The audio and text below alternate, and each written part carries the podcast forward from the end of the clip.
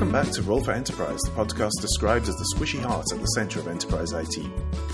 Joining us this week is John Collins, as an analyst at GigaOM. He's been an analyst for 22 years, but before that, he's keen to let everyone know he had a real job, running and advising on IT systems delivery.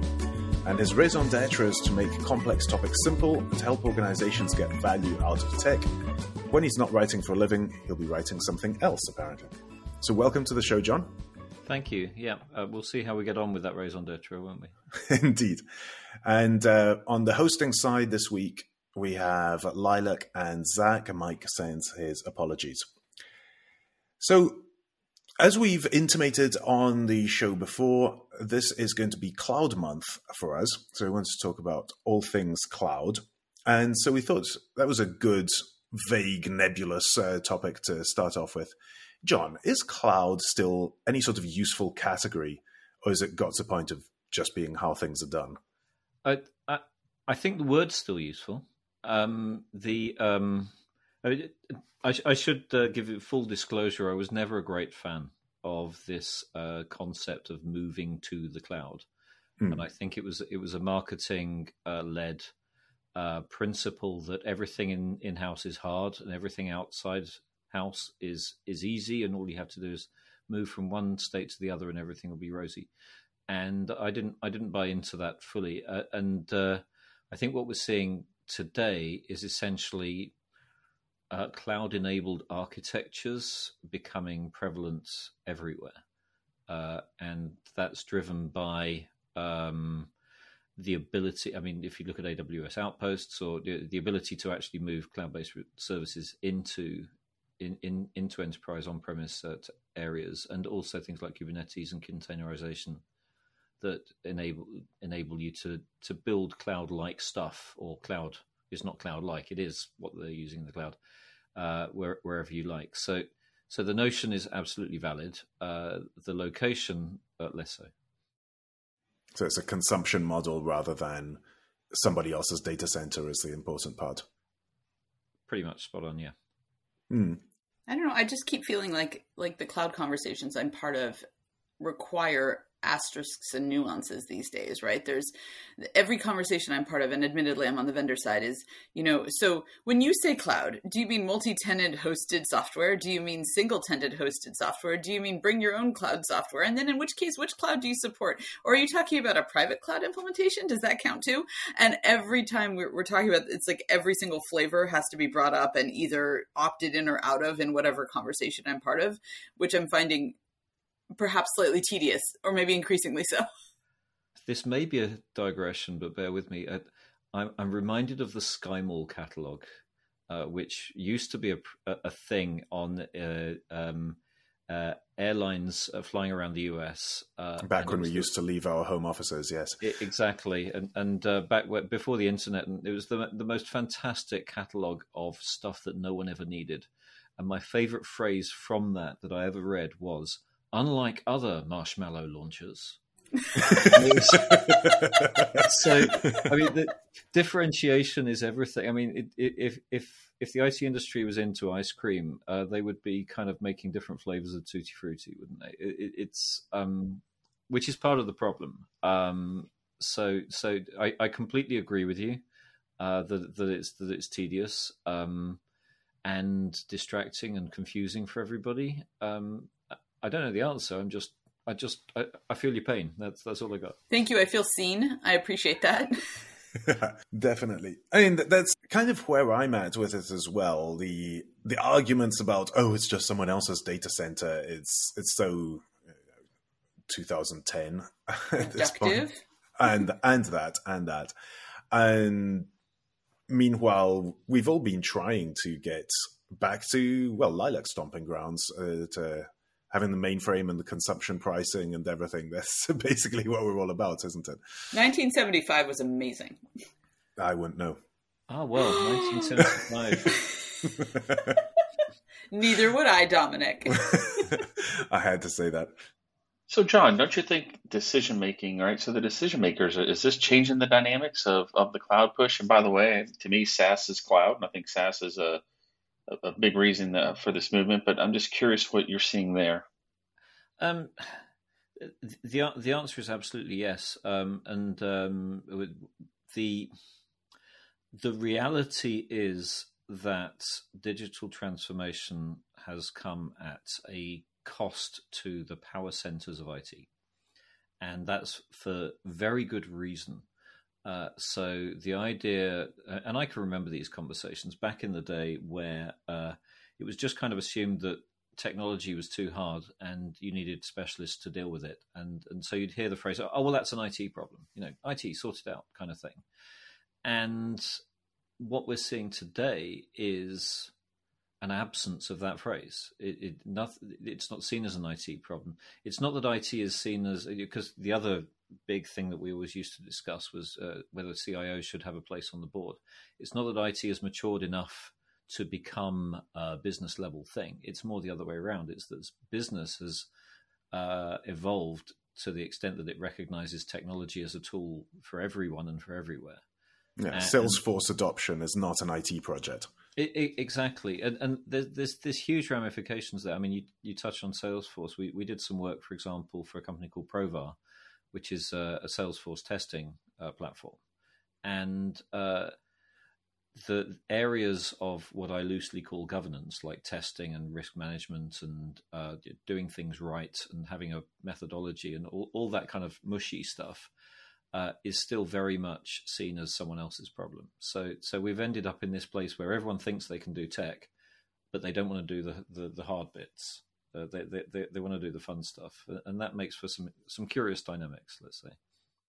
Yeah, this is where the shadow IT, the people decrying shadow IT, get proved right, because it turns out everyone wants to build, nobody wants to keep the streets clean and run the sewers and pick up the rubbish. And handle the compliance audits? Yeah, that's even worse than the sewers and the rubbish. And that, to me, is where low-code and no-code is not yet ready for prime time. Because by and large, with some exceptions beginning to emerge, but by and large, it doesn't yet deal with any of the hard stuff. It doesn't deal with versioning. It doesn't deal with compliance. It deals with security and performance. It's kind of its own isolated thing. And, oh, cool, you can drag and drop Fisher-Price colored blocks around and connect them up into a workflow, and that's great. And then for serious stuff, you go either into deeper IT, proper, and I'm doing the air quotes here, proper developer stuff, or if you're a business type, Excel, which still runs massive portions of businesses everywhere. Well, I'm curious what John's take is on this. I mean, I think you're right to an extent, right? I think backend as a service has to, some of the backend stuff has to come up to speed, but I look at companies like Domino's, right? Very successful stock rise the last 10 years. I mean, they have a little button you push to order a pizza, no code, right? So I don't know, is it ready? I mean, some companies seem to be using it, but what do you see, John, out there? Do you think it's truly not ready? I mean, some businesses are running parts of their business, I think, with some of this coding. Here's another tangent, which I'll loop back in. I'm sure we're all the same, that we have some standard slides that we use in every presentation we do, and that set of slides evolves and changes, and then suddenly we go back to an old presentation. Oh, I remember giving that presentation over and over again. At the moment, The Sorcerer's Apprentice, copyright Disney, is one of my favorite slides, because we've created loads of Sorcerer's Apprentices, and everyone creates brooms, and then they're all kind of going, oh my God, how do I cope with this volume of wonder that I've now created? And then they need the wizard to come in to kind of solve the problems they've created. So I think actually, to the democratization of sorcery is a good thing. I think that almost inevitably that then goes through a pseudo maturity model where people start by thinking this is the best thing ever. They then go through the phase of creating all the things that they've always wanted to create. They then realize that they've created a monster and they can't control it, and it's a multi-headed hydra. And then they go, it's an IT problem. And everything comes together again. And we reinvent everything, yeah. Because that's kind of been the current swing of the pendulum, seems to be very much in the direction. The new Kingmakers was one of the early reports around this. And so developers having much more sway and team and department level purchasing rather than top-down purchasing. And I think it's generally accepted that that's no longer the case, that it's no longer centralized purchasing, that this team and department level purchasing is where it's at.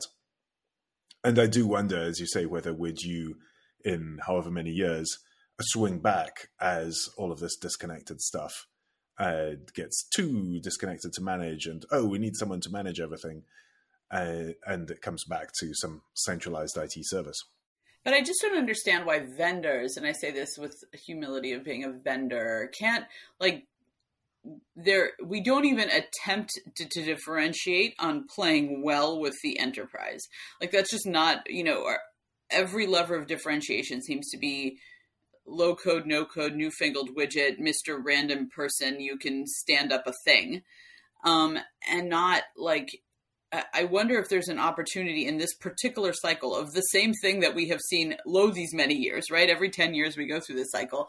Can we possibly get it together and say, actually, we're not just cool for you, but we're also going to build the features that make the rest of your organization not hate you for having built this Hydra? Or the key differentiator that we used to talk about back in the BladeLogic days. We keep your CFO out of jail and your CEO out of the front page of the newspaper.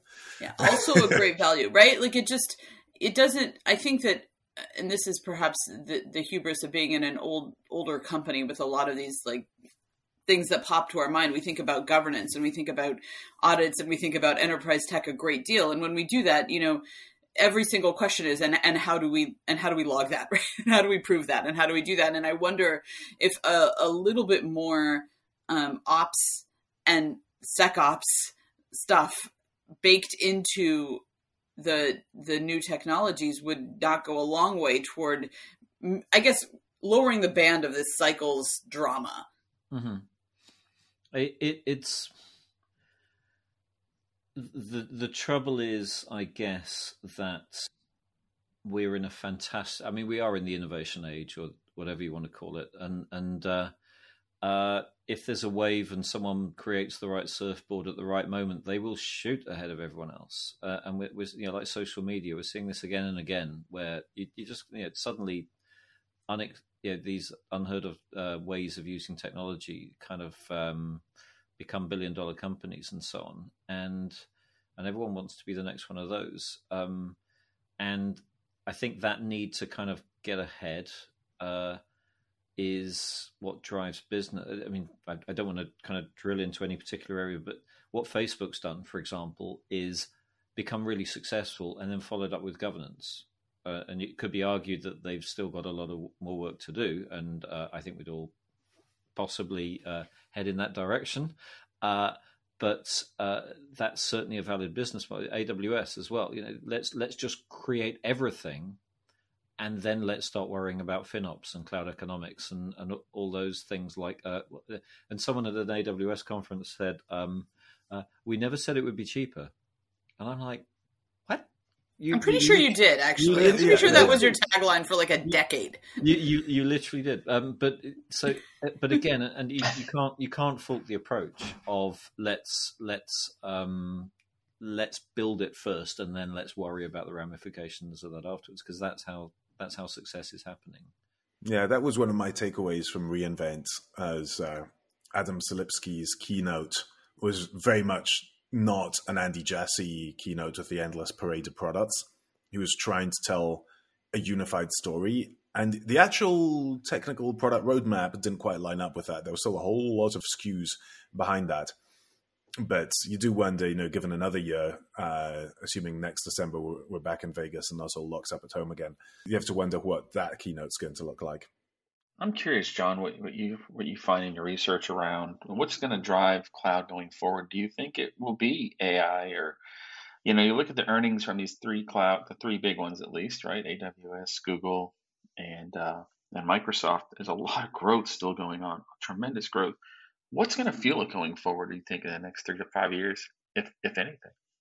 I think they're all playing into Lilac's hands really here, in that the new business opportunity card has been played. The digital transformation card has been played.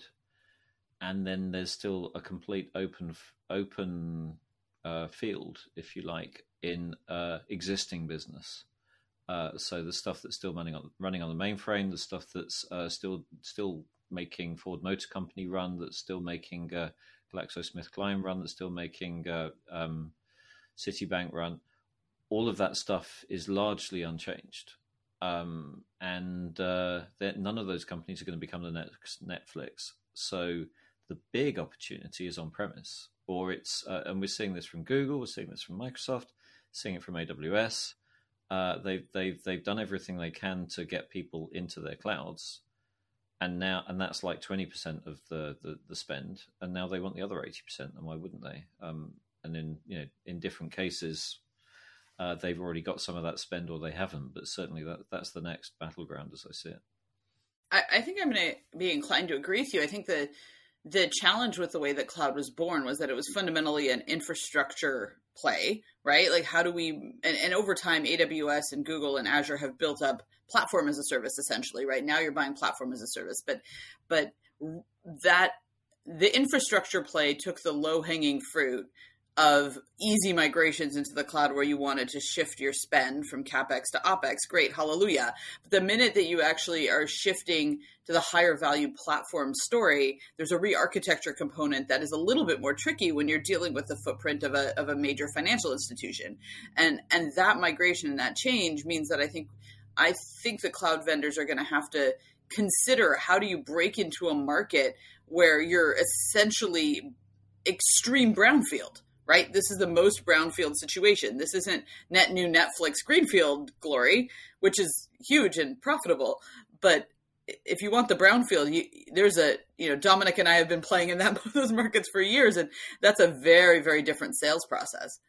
100% agree. And then, as I said, I think the thing that the cloud has brought, there's so many amazing ways that we now have to architect massively distributed service architectures that were just not possible in an on-premise way. So the only caveat I would put on it is that the kind of move to the cloud world, bring a lot of it built on open source and on NoSQL databases, and it allowed for completely different ways of doing things to be seen as the norm, and it allowed for completely new types of business to be formed on the back of that. And so it's not that we're all going to kind of revert back to the old ways. It's more that those new ways now could be mapped into that. Yeah, it's extreme brownfield, absolutely. How do we take?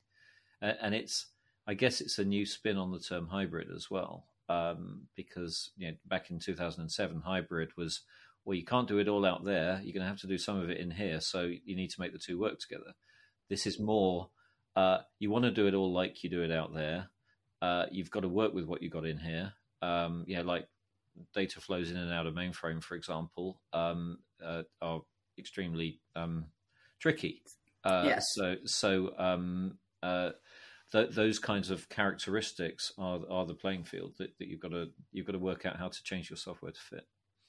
May I just sort of stick a little rant in here that, like, that's actually a really interesting and hard problem, right? That it's actually something that I personally find quite compelling, and the kids today just don't seem to see it, and I think that's part of the problem with our industry in general is that those kids today, I'm shaking my fist at like the kids on the lawn, but like they, get off my lawn and consider the reality of IT infrastructures, and there's actually.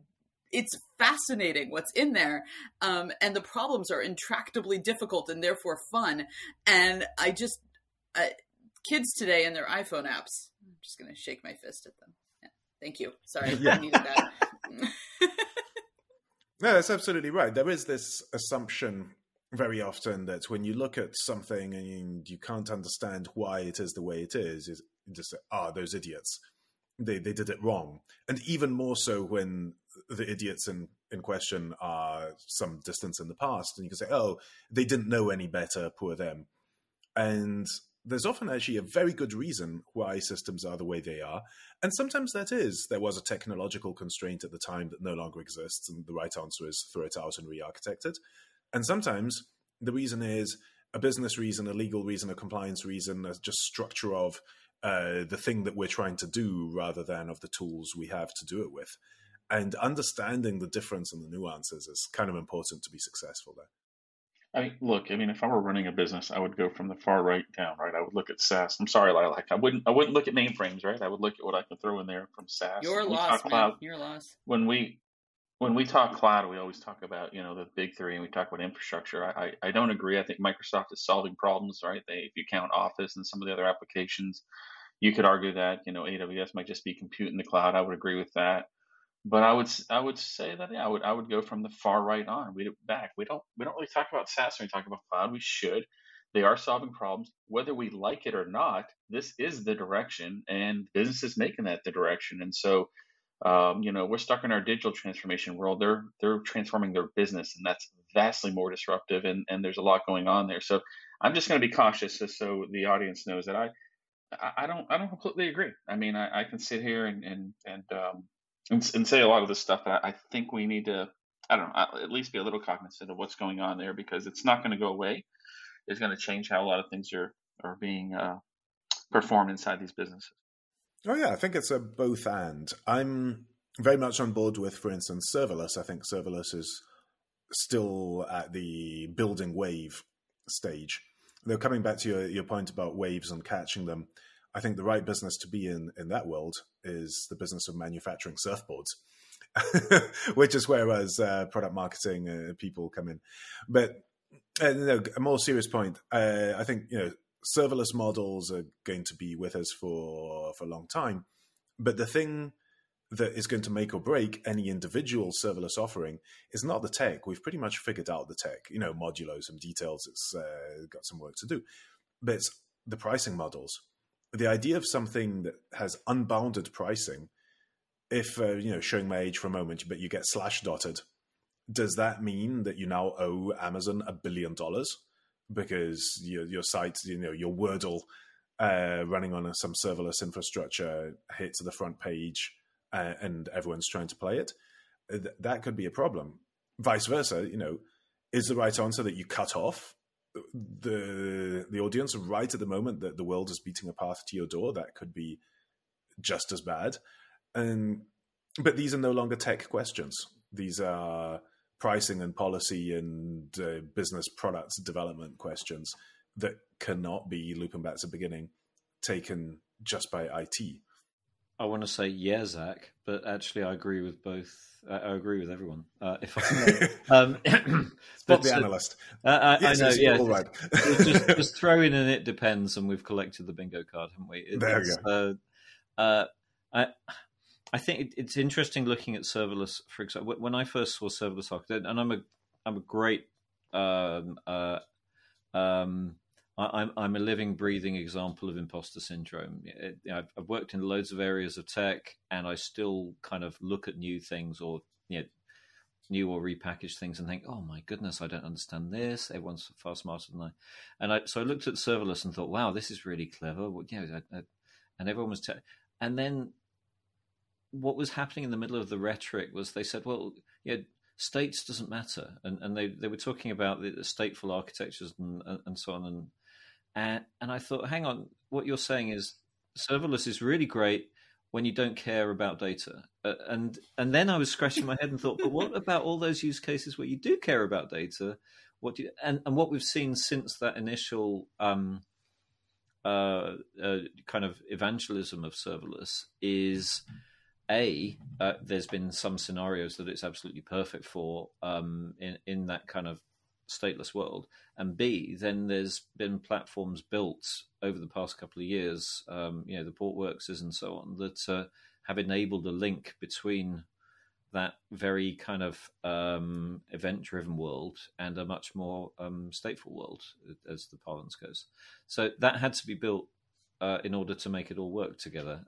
And then I thought, finally, I understand it, and I can stop worrying about my imposter syndrome until the next time it comes around. But it's just kind of it's often what is being missed out in those initial Kool-Aid driven elements. So while I agree with you, Zach, I think it's kind of, yeah, SaaS is fantastic, but then I'm always thinking, what is it that whoever is talking about something.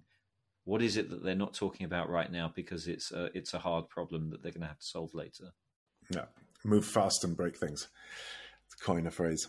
So something else that came up as we were planning out this episode, which is the land and expand strategy. And that's been a big part of the rollout of cloud, is that it makes that much, much easier for an individual team to go off and stand up a thing that they want to use for their own individual purposes. And vendors are quite happy to supply that small initial quantity because they have a strategy, which is then to expand from that beachhead by saying, hey, your colleagues in team A did this and look at them. They all got their bonuses. They get to go home at 5 p.m. on Friday instead of having to burn the midnight oil. Wouldn't you like to do the thing? And then once you've got 2 or 3 teams doing it, you can go to the big boss in the corner office and say, look, you've got 3 teams doing this in different isolated parts of your world. You should really sign an enterprise licensing agreement with us, and then everyone can get these benefits. And this worked very well in the early days when, quite frankly, people weren't wise to that strategy and went along with it. And it can still work in some places, but there's also a lot of consternation in other parts of the business that people don't want this to happen in their world. They want to have control. They have an office of vendor relations or some equivalent thing. You can only buy from these approved suppliers, and getting on the list of approved suppliers is a whole process designed to weed out things that can be problematic. It can be flash in the pan technologies, here today, gone tomorrow, that get bought by someone you don't want to be dealing with. Very valid reasons all. And I wonder how that ties in with this increasing independence, increasing team level selection and purchase. Do you see any change in that attitude? Do you see any budding conflicts between those two attitudes? I think you nailed it. And as you know, we've done some research with the Register on this, answering these very questions. And you nailed it earlier when you... I've forgotten how you nailed it now. How did you nail it? I know how you nailed it. It's just that good. But the issue is often about the financing and the costs, and how people get on top of those in advance. And when you've got a freemium model, there are no costs in principle. But Airtable is a great example where they actually charge per row of data. So it's only when you hit 10,000 rows of data in your spreadsheet database thingy that they'll say, well, actually, if you want any more rows, you're going to have to pay a lot more money. But that 10,000 is already a big number, and you're pretty stuck. You're already committed. Yeah, you've taken your coat off, you've hung it on the door, and the doors slammed behind you at that point. So what we are seeing is organizations facing that oh goodness moment, and we asked specifically in the research about is it that team, the kind of vendor relations team, that are kind of coming down hard, or and saying we need to sort this out. And the answer was no, not as much as people going, oh my goodness, this has become strategic, we better do something about it, because they do want the support, they do want the I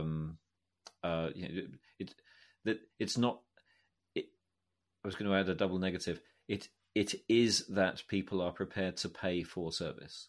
It's not that they're not prepared to pay. So that if they're getting huge value, if organizations are getting huge value out of something, they'll go, yeah, okay, it's a fair cop. We want to pay for that, but we need to reduce our risk. We need to make sure we've got the support we need. We need to know what the roadmap is. We need to have a proper relationship with the vendor, throat to choke, and all that kind of stuff. And so that land and expand is kind of horizontal, but what we're also seeing is it's vertical. So it's kind of going up into the management level, and a lot of vendors, as we review the market, aren't necessarily geared up. They're either geared up to go very top down, and they'll do the thought leadership papers and come to us and say, write us a paper that shows that this is the best area in the world, or whatever.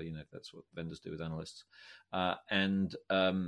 Or they'll go at that developer kingmaker level and say, use our stuff, don't tell anyone.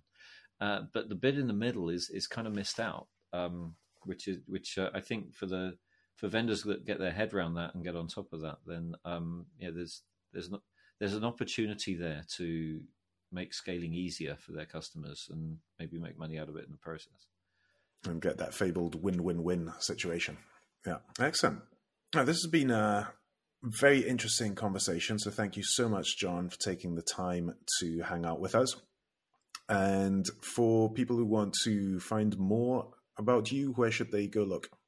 Well, if this is going to be titled the one with John O. Collins, JONNO, that's my handle on Twitter, so that's a good place to start.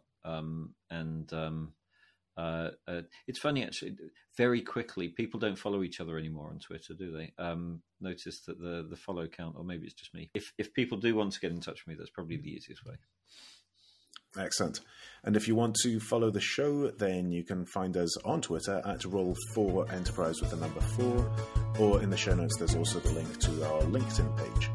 The theme music, which should be playing under my voice if all has gone according to plan, is by my good friend Renato Bodhisthak.